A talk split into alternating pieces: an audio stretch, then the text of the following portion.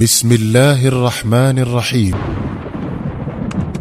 عمرو بن العاص رضي الله عنه: اللهم أمرتنا فعصينا، ونهيتنا فما انتهينا، ولا يسعنا إلا عفوك يا أرحم الراحمين. بهذا الدعاء الضارع الراجي وادعى عمرو بن العاص الحياة واستقبل الموت. وقصة حياة عمرو بن العاص غنية حافلة، كسب خلالها للإسلام قطرين كبيرين من أقطار المعمورة هما فلسطين ومصر، وترك للمسلمين سيرة ضخمة ملأت الدنيا وشغلت الناس دهرا طويلا. تبدأ هذه القصة قبل الهجرة بنحو نصف قرن من الزمان، حيث ولد عمرو، وتنتهي في سنة 43 بعد الهجرة، حيث وافاه اليقين. أما أبوه فهو العاص بن وائل، أحد حكام العرب في الجاهلية، وسيد من ساداتهم المرموقين، وواحد من الذين يرتفع نسبهم إلى الذؤابة من قريش. وأما أمه فلم تكن كذلك، وإنما كانت أمة سبية، لذا كان حساده يلاحقونه بذكرها وهو جالس على كرسي الإمارة أو مرتق فوق منابر الخطابة، حتى أن أحدهم قد أغرى رجلا على أن يقوم إليه وهو مرتق على المنبر وأن يسأله عن أمه، وذلك لقاء مبلغ جزل من المال أغدقه عليه. فقام الرجل وقال: من أم الأمير؟ فضغط عمرو على نفسه وتذرع بحلمه، ثم قال: هي النابغة بنت عبد الله، أصابتها رماح العرب في الجاهلية فبيعت بسوق عكاظ، فاشتراها عبد الله بن جدعان، ثم وهبها للعاص بن وائل يعني أباه، فولدت له فأنجبت. فإن كان بعض من مزق الحسد قلبه قد جعل لك شيئا من المال فخذه. وحين أخذ المعذبون من المسلمين يهاجرون إلى الحبشة للتخلص من بطش قريش ونكالها ويستقرون في رحابها فرارا من بني قومهم، عزمت قريش على استعادتهم إلى مكة وإذاقتهم ألوانا من العذاب، وقد اختارت عمرو بن العاص للقيام بهذه المهمة لما كان بينه وبين النجاشي من أواصر ود قديم، وزودته بما كان يؤثره النجاشي وبطارقته من الهدايا. فلما وفد على النجاشي حياه وبياه وقال له: إن نفرا من قومنا قد كفروا بدين آبائهم وأجدادهم واستحدثوا لأنفسهم دينا جديدا، وقد أرسلتني قريش لاستئذانك باستعادتهم إلى قومهم ليردوهم إلى دينهم ويعيدوهم إلى ملتهم. فاستدعى النجاشي نفرا من الصحابة، سألهم عن دينهم الذي يدينون، وإلههم الذي به يؤمنون، ونبيهم الذي جاءهم بهذا الدين، فسمع من كلامهم ما ملأ قلبه يقينا واطمئنانا، ووعى من عقيدتهم ما أفعم فؤاده تعلقا بهم وإيمانا بدينهم، فأبى أن يسلمهم إلى عمرو بن العاص أشد الإباء، وأعاد له ما أتحفه به من الهدايا. ولما عزم عمرو بن العاص على الرحيل إلى مكة قال له النجاشي: كيف يعزب عنك أمر محمد يا عمرو على ما أعرفه من رجاحة عقلك وبعد نظرك؟ فوالله إنه لرسول الله إليكم خاصة وإلى الناس كافة. فقال له عمرو: أأنت تقول ذلك أيها الملك؟ فقال النجاشي: إي والله. فأطعني يا عمرو وآمن بمحمد وما جاءكم به من الحق. وادعى عمرو بن العاص الحبشة ومضى على وجهه لا يدري ما يفعل، فقد أخذت كلمات النجاشي تهز فؤاده هزا، وظل حديثه عن محمد وما جاء به من الحق يدفعه إلى لقائه دفعا، لكنه لم يكتب له ذلك إلا في السنة 8 من الهجرة، حيث شرح الله صدره للدين الجديد، فمضى يحث الخطى نحو المدينة المنورة للقاء الرسول الكريم صلى الله عليه وسلم وإعلان إسلامه بين يديه. وفيما هو في بعض طريقه التقى بخالد بن الوليد وعثمان بن طلحة، وهما يمضيان إلى حيث يمضي ويقصدان ما يقصد، فانضم إليهما ومضى معهما. فلما قدموا على النبي صلوات الله وسلامه عليه بايعه كل من خالد بن الوليد وعثمان بن طلحة، ثم بسط الرسول الكريم صلى الله عليه وسلم يده لعمرو، فقبض عمرو يده عن النبي صلى الله عليه وسلم، فقال له الرسول عليه الصلاة والسلام: ما لك يا عمرو؟ فقال: أبايعك على أن يغفر لي ما تقدم من ذنبي. فقال النبي عليه الصلاة والسلام: إن الإسلام والهجرة يجبان ما قبلهما. فبايعه عند ذلك، لكن هذه الحادثة تركت أثرها في نفس عمرو بن العاص، فكان يقول: والله ما ملأت عيني من الرسول عليه الصلاة والسلام، ولا تمليت من النظر إلى وجهه حتى لحق بربه. وقد نظر الرسول إلى عمرو بن العاص بنور النبوة، وعرف ما يتمتع به من طاقات فذة، فأمره على جيش المسلمين في غزوة ذات السلاسل، على الرغم ممن كان في الجيش من المهاجرين والأنصار وأصحاب السابقة إلى الإسلام. ولما استأثر الله بنبيه صلى الله عليه وسلم وآلت الخلافة إلى الصديق رضوان الله عليه، أبلى عمرو بن العاص في حروب الردة أعظم البلاء، وبادر الفتنة بحزم يذكر بحزم الصديق رضي الله عنهما. فقد نزل عمرو بن العاص ببني عامر، فإذا بزعيمهم قرة بن هبيرة يهم بالردة ويقول له: يا عمرو، إن العرب لا تطيب لهم نفسا بهذه الإتاوة التي فرضتموها على الناس، يعني بها الزكاة، فإن أعفيتموها من ذلك سمعت لكم وأطاعت، وإن أبيتم فلا تجتمع عليكم بعد اليوم. فصاح عمرو بزعيم بني عامر وقال: ويحك، أكفرت يا قرة؟ وهل تخوفنا بردة العرب؟ فوالله لأوطئن عليك الخيل في خباء أمك.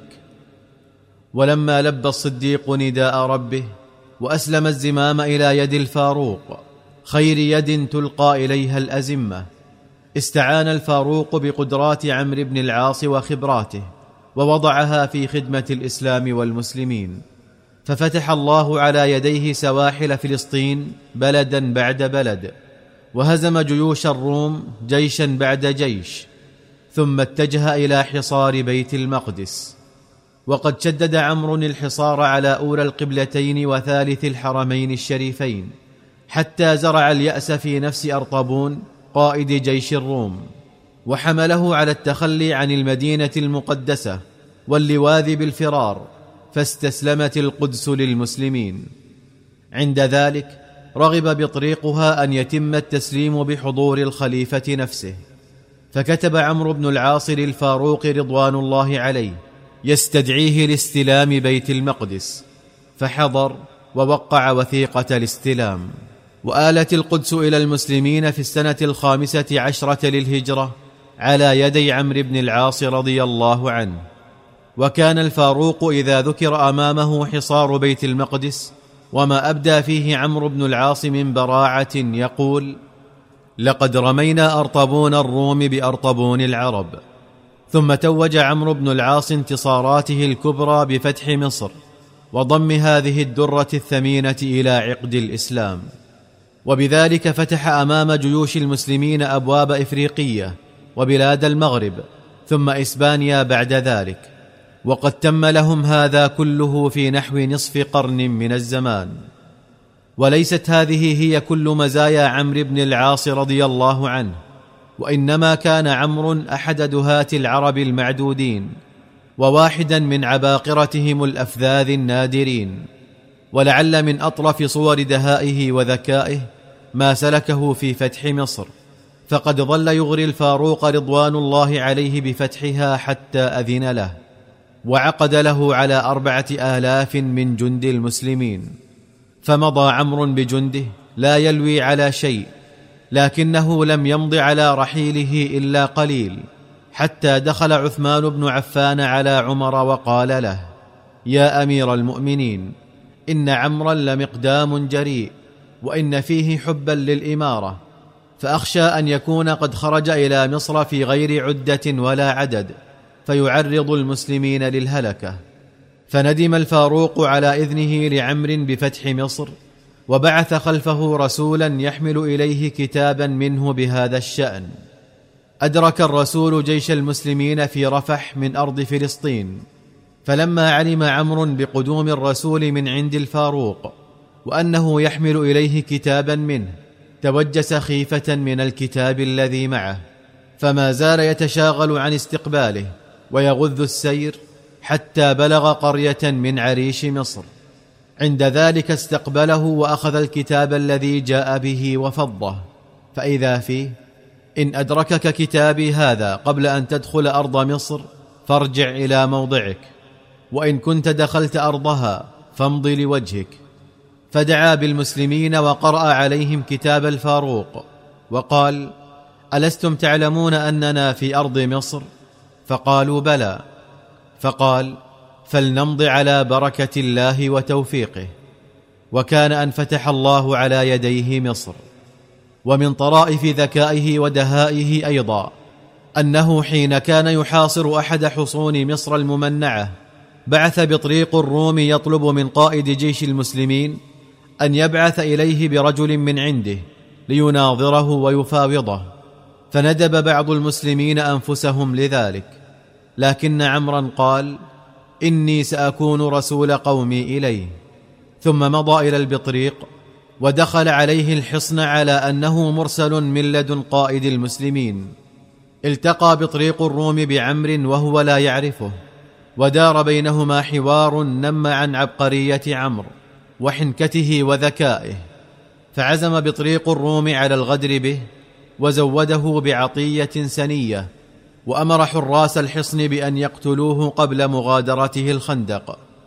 لكن عمرا رأى في عيون الحراس ما أثار ريبته، فعاد أدراجه وقال للبطريق: إن الهبة التي وهبتنيها أيها السيد لا تكفي أبناء عمي جميعا، فهل لا أذنت لي بأن آتيك 10 منهم لينالوا من كريم عطائك ما نلت؟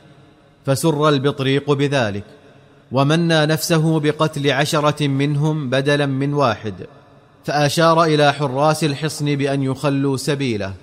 وكتبت لعمرو بن العاص النجاة.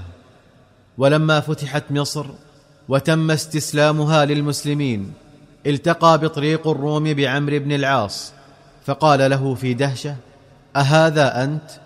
فقال: نعم، على ما كان من غدرك. وكان عمرو بن العاص إلى ذلك من أحسن الناس بيانا وأفصحهم لسانا، حتى إن الفاروق رضوان الله عليه كان يرى في فصاحته آية على قدرة الله سبحانه، فكان إذا رأى رجلا يتلجلج قال: آمنت بالله، إن خالق هذا وخالق عمرو بن العاص واحد. ومن بليغ كلام عمرو بن العاص قوله: الرجال 3، رجل تام ونصف رجل ولا شيء. أما الرجل التام فهو الذي كمل دينه وعقله، فإذا أراد أن يقضي أمرا استشار أهل الرأي فلا يزال موفقا. وأما نصف الرجل فهو الذي يكمل الله له دينه وعقله، فإذا أراد أن يقضي أمرا لم يستشر فيه أحدا، وقال: أي الناس أتبعه وأترك رأيي لرأيه، فيصيب ويخطئ. وأما الذي لا شيء فهو من لا دين له ولا عقل، فلا يزال مخطئا مدبرا. والله إني لأستشير في الأمر حتى خدمي. ولما مرض عمرو بن العاص مرض الموت وأحس بدنو الأجل، غلبته العبرة، وقال لابنه: كنت على 3 حالات عرفت نفسي فيها. كنت أول شيء كافرا، فلو مت حينئذ لوجبت لي النار. فلما بايعت الرسول عليه الصلاة والسلام كنت أشد الناس حياء منه، حتى إني ما ملأت عيني منه قط، فلو مت حينئذ لقال الناس: هنيئا لعمرو، أسلم على خير ومات على خير. ثم تلبست بعد ذلك بأشياء فلا أدري أعلي أم لي. ثم أدار وجهه إلى الجدار وهو يقول: اللهم أمرتنا فعصينا، ونهيتنا فما انتهينا، ولا يسعنا إلا عفوك يا أرحم الراحمين. ثم وضع يده في موضع الغل من عنقه، ورفع طرفه إلى السماء وقال: اللهم لا قوي فأنتصر، ولا بريء فأعتذر، وما أنا بمستكبر، وإنما مستغفر، فاغفر لي يا غفار. ولم يزل يرددها حتى فاضت روحه. أسلم عمرو بن العاص بعد تفكير طويل وتدبر كبير، وقد قال الرسول الأعظم صلى الله عليه وسلم عنه: أسلم الناس وآمن عمرو بن العاص.